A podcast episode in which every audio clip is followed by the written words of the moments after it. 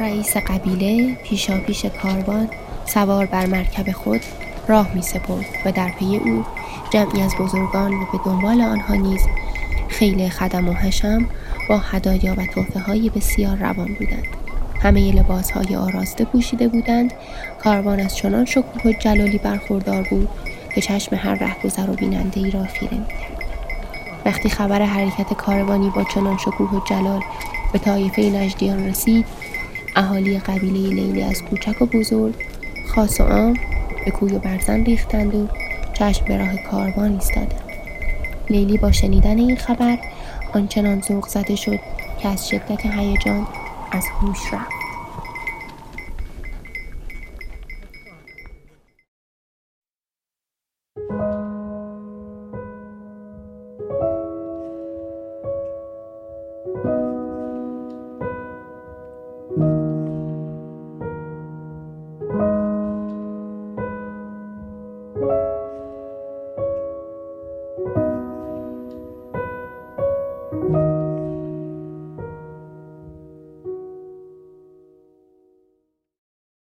قسمت دوم خواستگاری.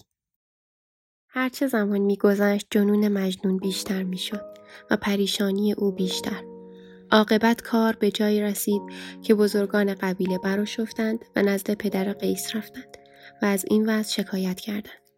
امیر که خود دردمند و نومید شده بود راه چاره را از خود آنها پرسید. بزرگان قبیله به اتفاق گفتند این رسوایی رسوایی بزرگی است. و نه تنها خود او و خانواده امیر بلکه دامن همه افراد قبیله را آلوده می سازد. به پیشنهاد سران قبیله مجلسی آراستند و قیس را نیز به آن مجلس دعوت کردند. پیران قبیله با هزار فوتوفن و با بهرهگیری از تجربیان سالیان دراز و بیان حکایات و نقل روایات کوشیدند تا قیس را سر عقل بیاورند. آنها می‌خواستند او را از گمراهی که خود و قبیلهاش را به نابودی میکشاند نجات دهند گفتند و گفتند. ولی هرچه بیشتر می‌گفتند کمتر نتیجه می‌گرفتند. زیرا از قدیم گفتند آنجا که پای عشق در میان است نصیحت و عقل و منطق ضعیف و رنگ باخته است. و قیس که به راستی عاشق بود هیچ یک از آن پند و ها در او اثر نکرد. پندش دادند و پند نشنید. گفتند فسانه چند؟ نشنید. پند ارچه هزار سودمند است. چون عشق آمد چه جایی پند است؟ وقتی امیر رز را چنین دید برای نجات نور دیدهش چاره جز خواستگاری از لیلی نیافت. تصمیم گرفت با چنان شکوه و جلالی به خواستگاری برود که چشمها خیره شود. و دهان پدر لیلی از جواب منفی بسته بماند. امیر تصمیم خود را با بزرگان قبیله در میان نهاد. آنها نیز پسندیدند و قول دادند که در این امر مهم از هیچ کوششی فرگذار نکنند و امیر خود را یاری نمایند. یکی از پیران قبیله گفت بهتر است زمان مناسبی را در نظر بگیریم. وقت و ساعتی که خجسته باشد و ستارگان در جایگاه نیکویی باشند. در آن ساعت همه با هم به نجد می رویم و با پدر لیلی و دیگر بزرگان قبیله او صحبت می کنیم. و لیلی را به عقد قیس در میآوریم باشد که این دو دل داده به هم رسند و آتش عشقشان فرو نشیند.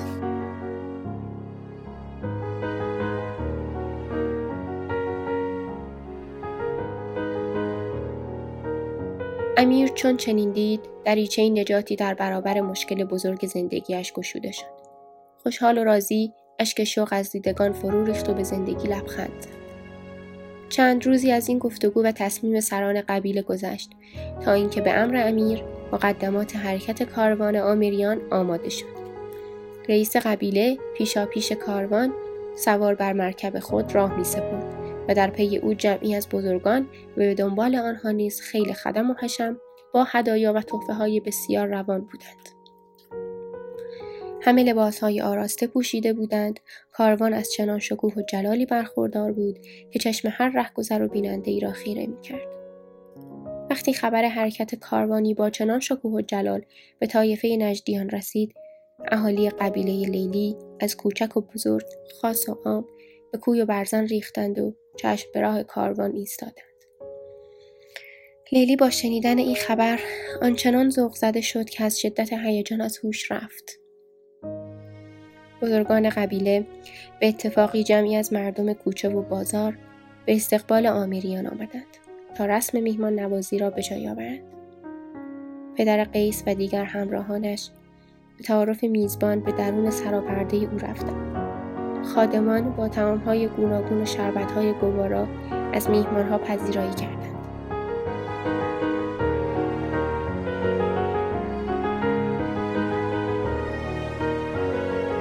چون ساعتی گذشت پدر لیلی روی به جانب امیر آمریان گفت به چه منظور قدم رنج فرموده اید؟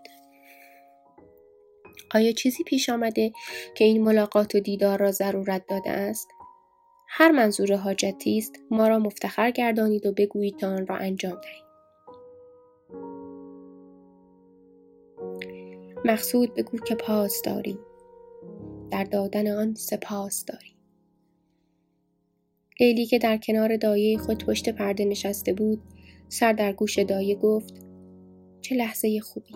حس می کنم که در این لحظه من خوشبخت ترین دختر دنیا هستم.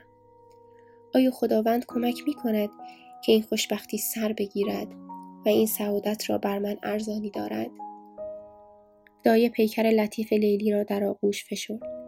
گونهاش را بوسید و به رویش لبخند زد. ولی هیچ نگفت.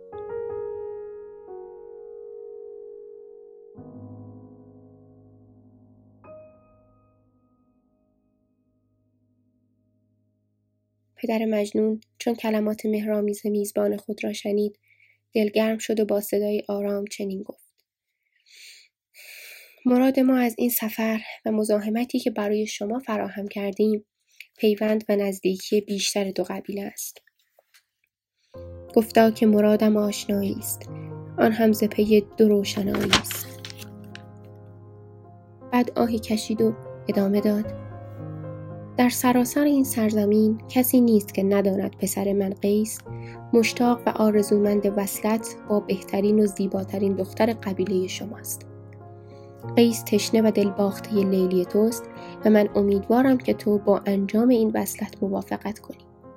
انشاءالله که فرخونده و مبارک باشد ولی ما آمده ایم تا لیلی را به شایستگی و با مهر و احترام و تشریفات کامل برای قیس خواستگاری کنیم. خواهم به طریق مهر و پیوند فرزند تو را ز بهر فرزند. که این تشنه جگر که ریگ زاده است بر چشمه تو نظر نهاده است.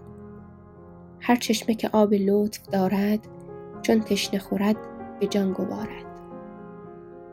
بعد از این صحبت کوتاه با اشاره امیر خادمانی که همراه کاروان آمده بودند هدیه ها را جلو آوردند و پیش روی پدر لیلی بر زمین نهادند. لیلی از پشت پرده به این منظره چشم دوخته بود و گفتگوها را میشنید. گاهی شادمان و گاهی مسترب و ترسان می‌شد. پدر لیلی خاموش و خشمالود به زمین چشم دوخته بود و حرفی نمی‌زد. در این سکوت آزاردهنده هیچ یک از حاضران جرأت نکرد کلمه ای حرف بزند و یا چیزی بگوید. چون سکوت به درازا کشید باز هم پدر قیس به حرف آمد. میدانی که در این زمانه و در میان قبایل عرب معروفترین و مشهورترین امیر من هستم. پرقدرت و ثروتمند و با اسباب و نعمتهای فراوان. خداوند از همه نوع آسایش و زندگی برایم فراهم کرده است و در میان مردم از احترام زیادی برخوردارم. با همه اینها اعتراف می کنم که دختر عزیز تو در این سرزمین گوهر گرانبها و یگانه است که ما مطالب آنیم. انتظار دارم که تو با روشنبینی و بصیرتی که داری این گوهر بی همتا را به دست اهلش بسپاری و بدانی که خواستار واقعی اون ما هستی نه هیچ کس دیگر. حال آنچه بفرمایی همان کنی. بدان که هر ثروتی که لازم بدانی بی هیچ مانع و اکراهی به پای دخترت میریزم. هر تشریفاتی که سزاوار بدانی با رضایت کامل انجام خواهم داد. و هر عزت و اکرامی که شایسته اوست رعایت خواهیم کرد. معروف ترین این زمانه دانی که منم در این میانه. هم حشمت و هم خزینه دارم هم آلت مهر و کینه دارم. من دور خرم و تو دور فروشی. بفروش متا اگر بهوشی چندان که بها کنی پدیدار هستم به زیادتی خریدار. امیر چند لحظه ای مکس کرد و باز ادامه داد. اکنون ما منتظر پاسخ تو هستیم. آیا با این ازدواج موافقت می کنی یا اینکه می خواهی با مخالفت خود بذر اختلاف را میان این دو قبیله بزرگ بپاشی؟ امیر قبیله آمریان خاموش شد و باز هم سکوتی سنگین بر مجلس حاکم گشت.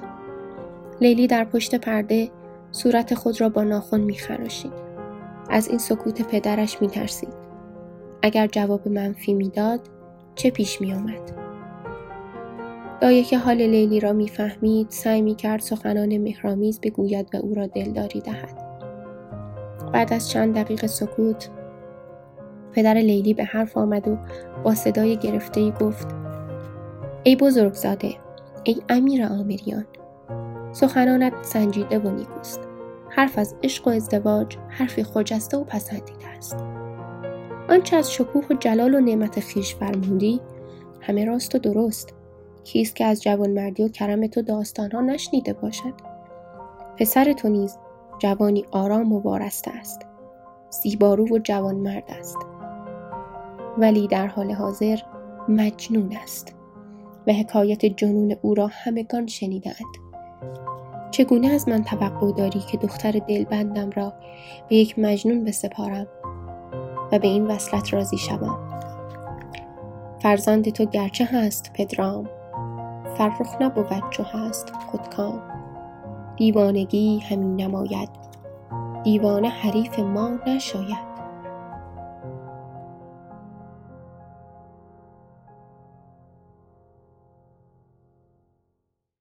تو از من می‌خواهی تا خود را روی آتش افروختهای بیاندازم و زنده زنده بسوزم و خاکستر شوم. اگر شرط جوانمردی و دوستی چنین است من حرفی ندارم. ولی بدان که با این ازدواج بدبختی و مصیبتی حاصل خواهد شد که صد هزار بار از فایدهاش بیشتر است. ثروت و قدرت تو زیاد است و قادر به انجام خیلی از کارها هستی.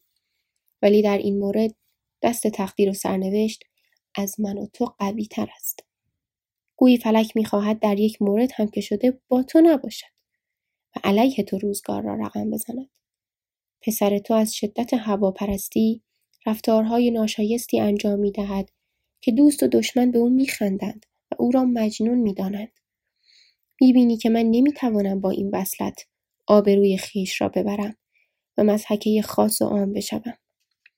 نه امیر پسر دیوانه تو لایق دختر من نیست. اول به دعا عنایتی کن وانگه ز وفا حکایتی کن. تا او نشود درست گوهر این قصه نگفتنی است دیگر. اگر واقعا خواستار این فصلت هستی برو با دعاهای راستین از خدا بخواه که او را شفا دهد. اگر شفا یافت آن وقت نزد ما بیا تا در این باره بیشتر حرف بزنیم. دانی که عرب چه عیب جویند این کار کنم مرا چه گویند؟ با من بکنین سخن فراموش. ختم است بر این گشت خاموش. تو خود از امیران عربی. و از غیرت و سختگیری نژاد عرب با خبری. و میدانی که اگر من به این کار رضایت دهم چه حرفها که پشت سرم خواهند زد. خواهش من از شما این است که به طور کلی این سخن را فراموش کنید و حرفهای مرا به عنوان نقطه پایان این ماجرا بپذیرید.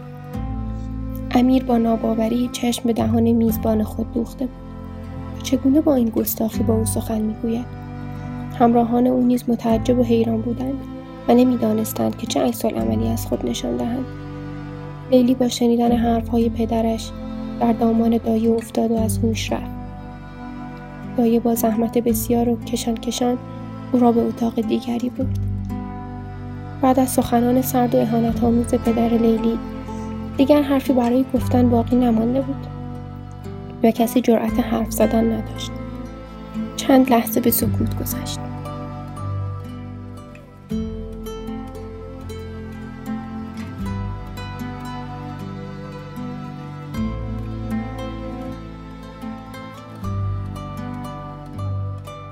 همان پیرمرد سفید موی که نماینده بزرگان قبیله آمریان بود به امیر قول کمک و یاری داده بود با صدای لرزان و غمگینی گفت ای امیر نجدیان حتما میدانی که قیس عزیز و دردانه ماست. نه مجنون است و نه بند هوا و هوس. او فقط عاشق است. یک عشق حقیقی و خالص. و آنطور که معلوم است تو از عشق چیزی نمیدانی. قیس پاکترین جوانی است که در سراسر این سرزمین زندگی می کند. تنها گناه او دوست داشتن دختر توست. و بعد زیر لب زمزمه کرد و این بزرگترین گناه اوست که عاشق دختر توست.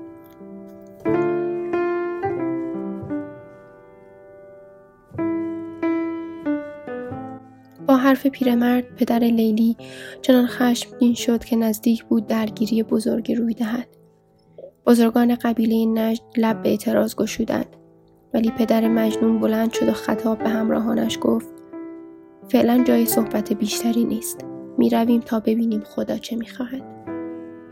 همراهان اطاعت کردند و همه با رخساری ماتم زده و نگاهی ناامید به دنبال امیر خود از خانه لیلی خارج شدند. و راه سرزمین قبیله خیش را در پیش گرفتند. در راه بازگشت کاروان آمیریان به کاروانی میمانست که دچار راه زنان شده باشد. همه غمگین و سردرگریبان خاموش و فکور راه میپیمودند تا عواسط راه هیچ کس حرفی نزد. سرانجام باز هم همان پیر ریش سفید سکوت مرگبار مردان را شکست و با صدایی که برای سن و سال او خیلی بلند و رسا بود گفت ای امیر آمریان ای بزرگ و ای بزرگزاده تو سرور ما هستی. غم تو غم همه ماست. قیس تنها فرزند عزیز تو نیست بلکه عزیز و دلبند ما هم هست. ما همه توان خود را جمع می کنیم هر ثروت و گنجی که لازم باشد در این راه خرج می کنیم و به علاج او می پردازیم.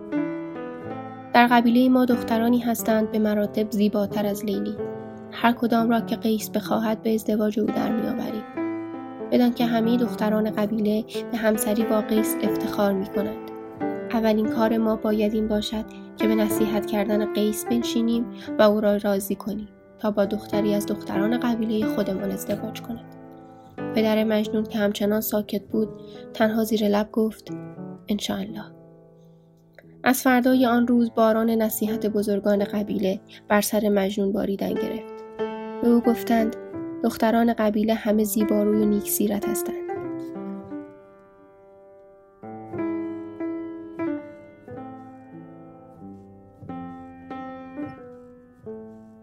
اینجا به هزنان عروس دلبر هستند بتان روح پرور.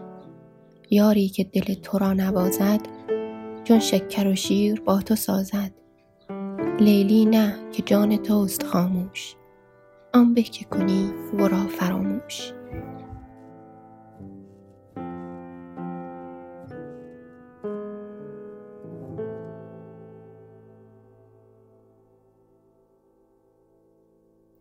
خوب به آنها نگاه کن هر کدام را بپسندی با یک اشاره خاک پایت می شود و حلقه کنیزی تو را به گردن می آویزد. برای یک بار هم که شده به این دختران نگاه کن و یکی را برگزین. مطمئن باش که همه از لیلی زیباتر و شایسته ترند. چرا اینقدر اصرار داری که این دختران زیبا را نادیده بگیری و تنها به دنبال لیلی بگردی؟ مگر نشنیدی که پدر لیلی چه جوابی به پدرت داد؟ چرا اصرار داری با دختر چنان مردی ازدواج کنی؟ آیا حیف نیست که جوانی مثل تو با چنان مرد تنگ نظر و بدتینتی فامیل شود؟ هر یک از این عبارات که به قصد نصیحت گفته می‌شد آتش عشق مجنون را نسبت به لیلی فروزان تر می کرد. با هر کلامی انگار هیزم خشکی را درون آتش شعله برمیانداختند. روزها و روزها گذشت و مجنون زیر فشار این نصیحت ها تنها گوش داد و حرفی نزد. ولی هر روز که میگذشت بر پریشان حالی او افسوده می‌شد. عاقبت پیراهن را بر تن درید و گفت من با انتخاب لیلی دنیا و آنچه را در آن است به دور انداختم. آن وقت شما از من می خواهید که آنچه را دور انداختم دوباره بردارم؟ نه هرگز این کار را نمی کنم خیلی دلم می خواهد که به حرفهای شما گوش کنم و به جز لیلی دختران دیگر را هم ببینم ولی اصلا نمی توانم هیچ کس دیگر را ببینم تا چه رسد که شیفته زیبایی او شوم او این را گفت از خانه بیرون رفت و باز دیوانوار لیلی لیلی گویان به طرف سرزمین قبیله لیلی روان گشت تنها به شوق دیدن لیلی شعر می‌خواند بر هر کوی و برزنی که مجنون میگذشت مردم با شنیدن اشعار زیبا و دلنشین او سراپا گوش می شدند. شعرهای او را حفظ می کردند و با او هم صدا می گشتند. هر کس مجنون را با آن حال می دید بر حال او می گریست. حیران شده هر کسی در آن پی می دید و همی گریست بر وی. او فارغ از آن که مردمی هست یا بر ورقش کسی نهد است حرف از ورق جهان سترده. می بود نه زنده و نه مرده. بر سنگ فتاده خار چون گل سنگ دگرش فتاده در دل. صافی تن او چو درد گشته در زیر دو سنگ خورد گشته. در دل همه داغ دردناکی بر چهره قبارهای خاکی همه می دیدند که چهره او خاک گرفته و آلود است و همه می فهمیدند که مجنون چه اندوه بزرگی در دل دارد و چقدر درمانده و ناراحت است. گاه گاهی مجنون از مردم دور می شد. گوشه خلوتی را پیدا می کرد و های های می گریست و در همان حال شعر می خاند. بنشست و به های های بگریست. وقت چه کنم؟ دوای من چیست؟ آوارز خانمان چنانم. از کوی به خانه ره ندانم.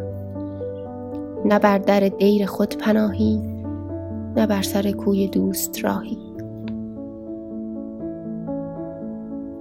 خدایا چه کنم تا از این رنج رهایی یابم؟ خدایا از خانه و کاشانه خود چنان بریدم که گویا راه بازگشت ندارم نه در خانه خود پناهی دارم و نه به کوی دوست راهم می‌دهند ای کاش بلایی بر سرم میآمد بلایی که به یک بار مرا نیست و نابود می کرد. ای کاش سائقه ای از آسمان می آمد و مرا می سوزاند و خاکسترم برباد می رفت. ای دوستان و ای آشنایان ای هم درسان دوره مدرسه به همه شما بدرود می گویم. امیدوارم شما سلامت باشید. من از این مصیبت و عشق سوزان نابود خواهم شد. از این رو با همه شما خداحافظی می کنم. بی خبران در دعا هم خیزید و رها کنید راهم من گم شدم مرا مجویید با گم شدگان سخن مگویید تا کی ستم و جفا کنیدم با مهنت خود رها کنیدم بعد خطاب به لیلی چنین گفت. از پای فتادم چه تدبیر. ای دوست بیا و دست من گیر. این خسته که دل سپرده توست زنده به تو به که مرده توست. بنواز به لطف یک سلامم. جان تازه نما به یک پیامم. چرا به من رحم نمی کنی و این چنین مرا تنها گذاشته ای؟ مگر نشنیده ای که گفتند رحم کن تا به تو رحم کنند. من در راه عشق تو از پای افتادم و نابود شدم. چاره ای کن دستم را بگیر و مرا از چاهی که در آن افتادم بیرون بیاور. کاری که از این سوختن دائمی نجات یابم. ای لیلی و ای مشوق همیشگی من اگرچه ما هر دو انسانیم ولی من در برابر تو که گلی خندان و شاداب هستی خار بیابانم.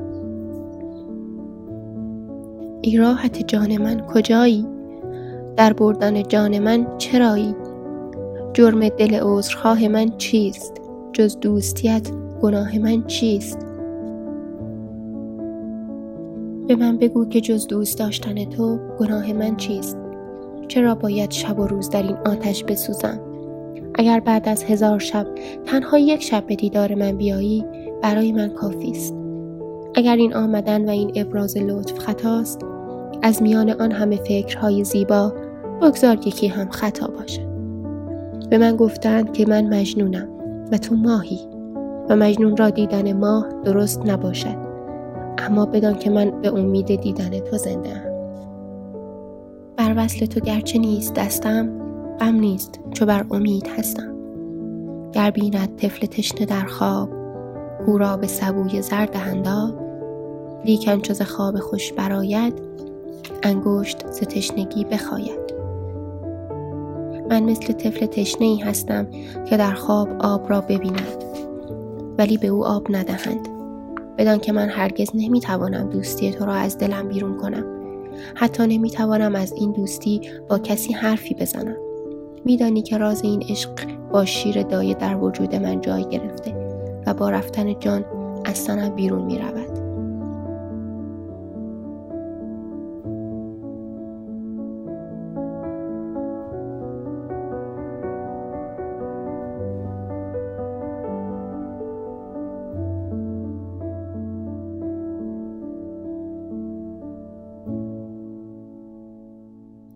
مجنون هر بار بعد از آنکه این اشعار را می‌خواند بی حال و هوش بر زمین افتاد. یک بار که او مدهوش بر زمین افتاده بود رهگذری او را دید و دلش به حال او سوخت. چند نفری را صدا کرد تا عزیز کرده ی امیر قبیلهشان را به خانه پدر برسانند دایه مجنون پیکر نیمه جان او را از رهگذران ناشناس تحویل گرفت و در حالی که چون باران بهاری اشک میریخت او را به درون خانه برد. مجنون را روی بسترش خواباند و گفت فرزندم ای زیبا روی من روزگار بیرحم چه بر سرت آورده چرا به این حال و روز افتاده ای؟ آیا لیلی لیاقت این را دارد که به خاطرش این همه درد و رنج را تحمل کنی؟ آیا زیبایی و رعنایی این دختر لیاقت این همه شیفتگی و مهرورزی تو را دارد؟ می ترسم اگر همینطور پیش بروی بیش از پیش بر سر زبان ها بیفتی. نمی‌دانم چرا باید بخت و اقبال تو چنین باشد. نمی‌دانم چرا بخت از تو برگشته است و خیشان پدر و آشناها همه در کار تو سخت درمانده شده اند.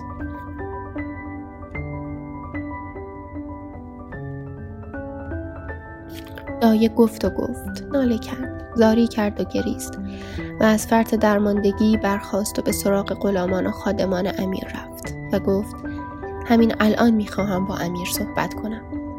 یکی از غلامان گفت آیا کار ضروری پیش آمده که این چنین نگران و مضطربی؟ دایی گفت آری چه کاری ضروری تر از قیس و رسیدگی به حال و روز او؟ غلام گفت ولی امیر در این ساعت با بزرگان قبیله مشغول گفتگوست نمی‌تونیم آیا اجازه می‌دهد که در این لحظه به جمعشان وارد شوی یا نه؟ دایه گفت زود سوال کنید و خبرش را به من بدهید. بهتر است که در همان جلسه و در حضور بزرگان قبیله حرفهایی را بزنم و خواستم را با ایشان مطرح کنم. غلام رفت. در زد و بعد از ادای احترام و ادب وارد شد و بیدرنگ بازگشت و گفت امیر شما را به حضور میپذیرند. دایه با چشمانی گریان به اتاقی که امیر و دیگر بزرگان قبیله در آن جمع بودند وارد شد. ابتدا به امیر احترام کرد و بعد گفت سرور من ساعتی پیش رهگذری ناشناس پیکر نیمه جان قیس را به اینجا آورد. باز هم قیس ما از فرط عشق اختیار از دست داده و سر به بیابان نهاده و آنقدر زاری کرده که از هوش رفته است. گمان کنم دیگر وقت آن رسیده که همه با هم چاره بیاندیشیم و راه حلی پیدا کنیم. بزرگان همه چشم دهان دایه دوخته بودند. هیچ کس نمی‌دانست چه بگوید. تنها یکی از ریش سفیدان گفت ما مدت هاست که در فکر چاره هستیم. آیا تو راهی را می‌شناسی که امیر ما نرفته باشد؟ آیا دعایی هست که امیر به آن توسل نجسته باشد؟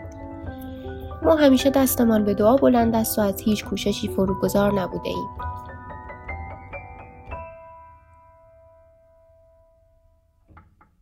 امیر در نهایت درماندگی و پریشان حالی همچنان وقار و بزرگی خود را حفظ کرده بود.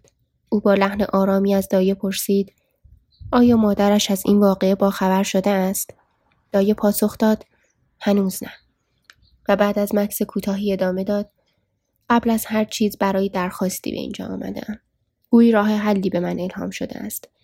حس می کنم اگر به دنبال آن برویم درد قیس درمان خواهد شد. با این حرف دایه چشمان امیر برق زد دیگر بزرگان از دایه پرسیدند. راه چاره چیست؟ بگو دایه. دایه با صدایی که دیگر نه لرزان بود و نه مضطرب با استواری تمام گفت می‌دانید که موسی محج نزدیک است. فکر می کنم اگر قیس را به مکه ببریم و برگرد خانه خدا تواف دهیم و او از صمیم قلب از خدا طلب شفا کند مشکلش حل شود و دردش درمان پذیرد با این حرف دایه هم همه بر مجلس حکم فرما شد و هر کدام از حاضران در تایید حرف دایه چیزی گفتند. سرانجام صدای آرام و متین امیر قبیله همه را خاموش کرد. آری کعبه می تواند در بسته را به روی ما بگشاید و ما را از این بنبست رهایی بخشد. حاجتگاه همه جهانیان کعبه است. محراب همه زمین و آسمان کعبه است. گفتند به اتفاق یک سر که از کعبه گشاده گردد این در. حاجتگه جمله جهان اوست محراب زمین و آسمان اوست. دایه که دید حرفش مورد قبول حاضران قرار گرفته و گویا به مراد دلش رسیده است شادمان اجازه خروج گرفت تا هرچه زودتر نزد مجنون برگردد و از او مراقبت کند.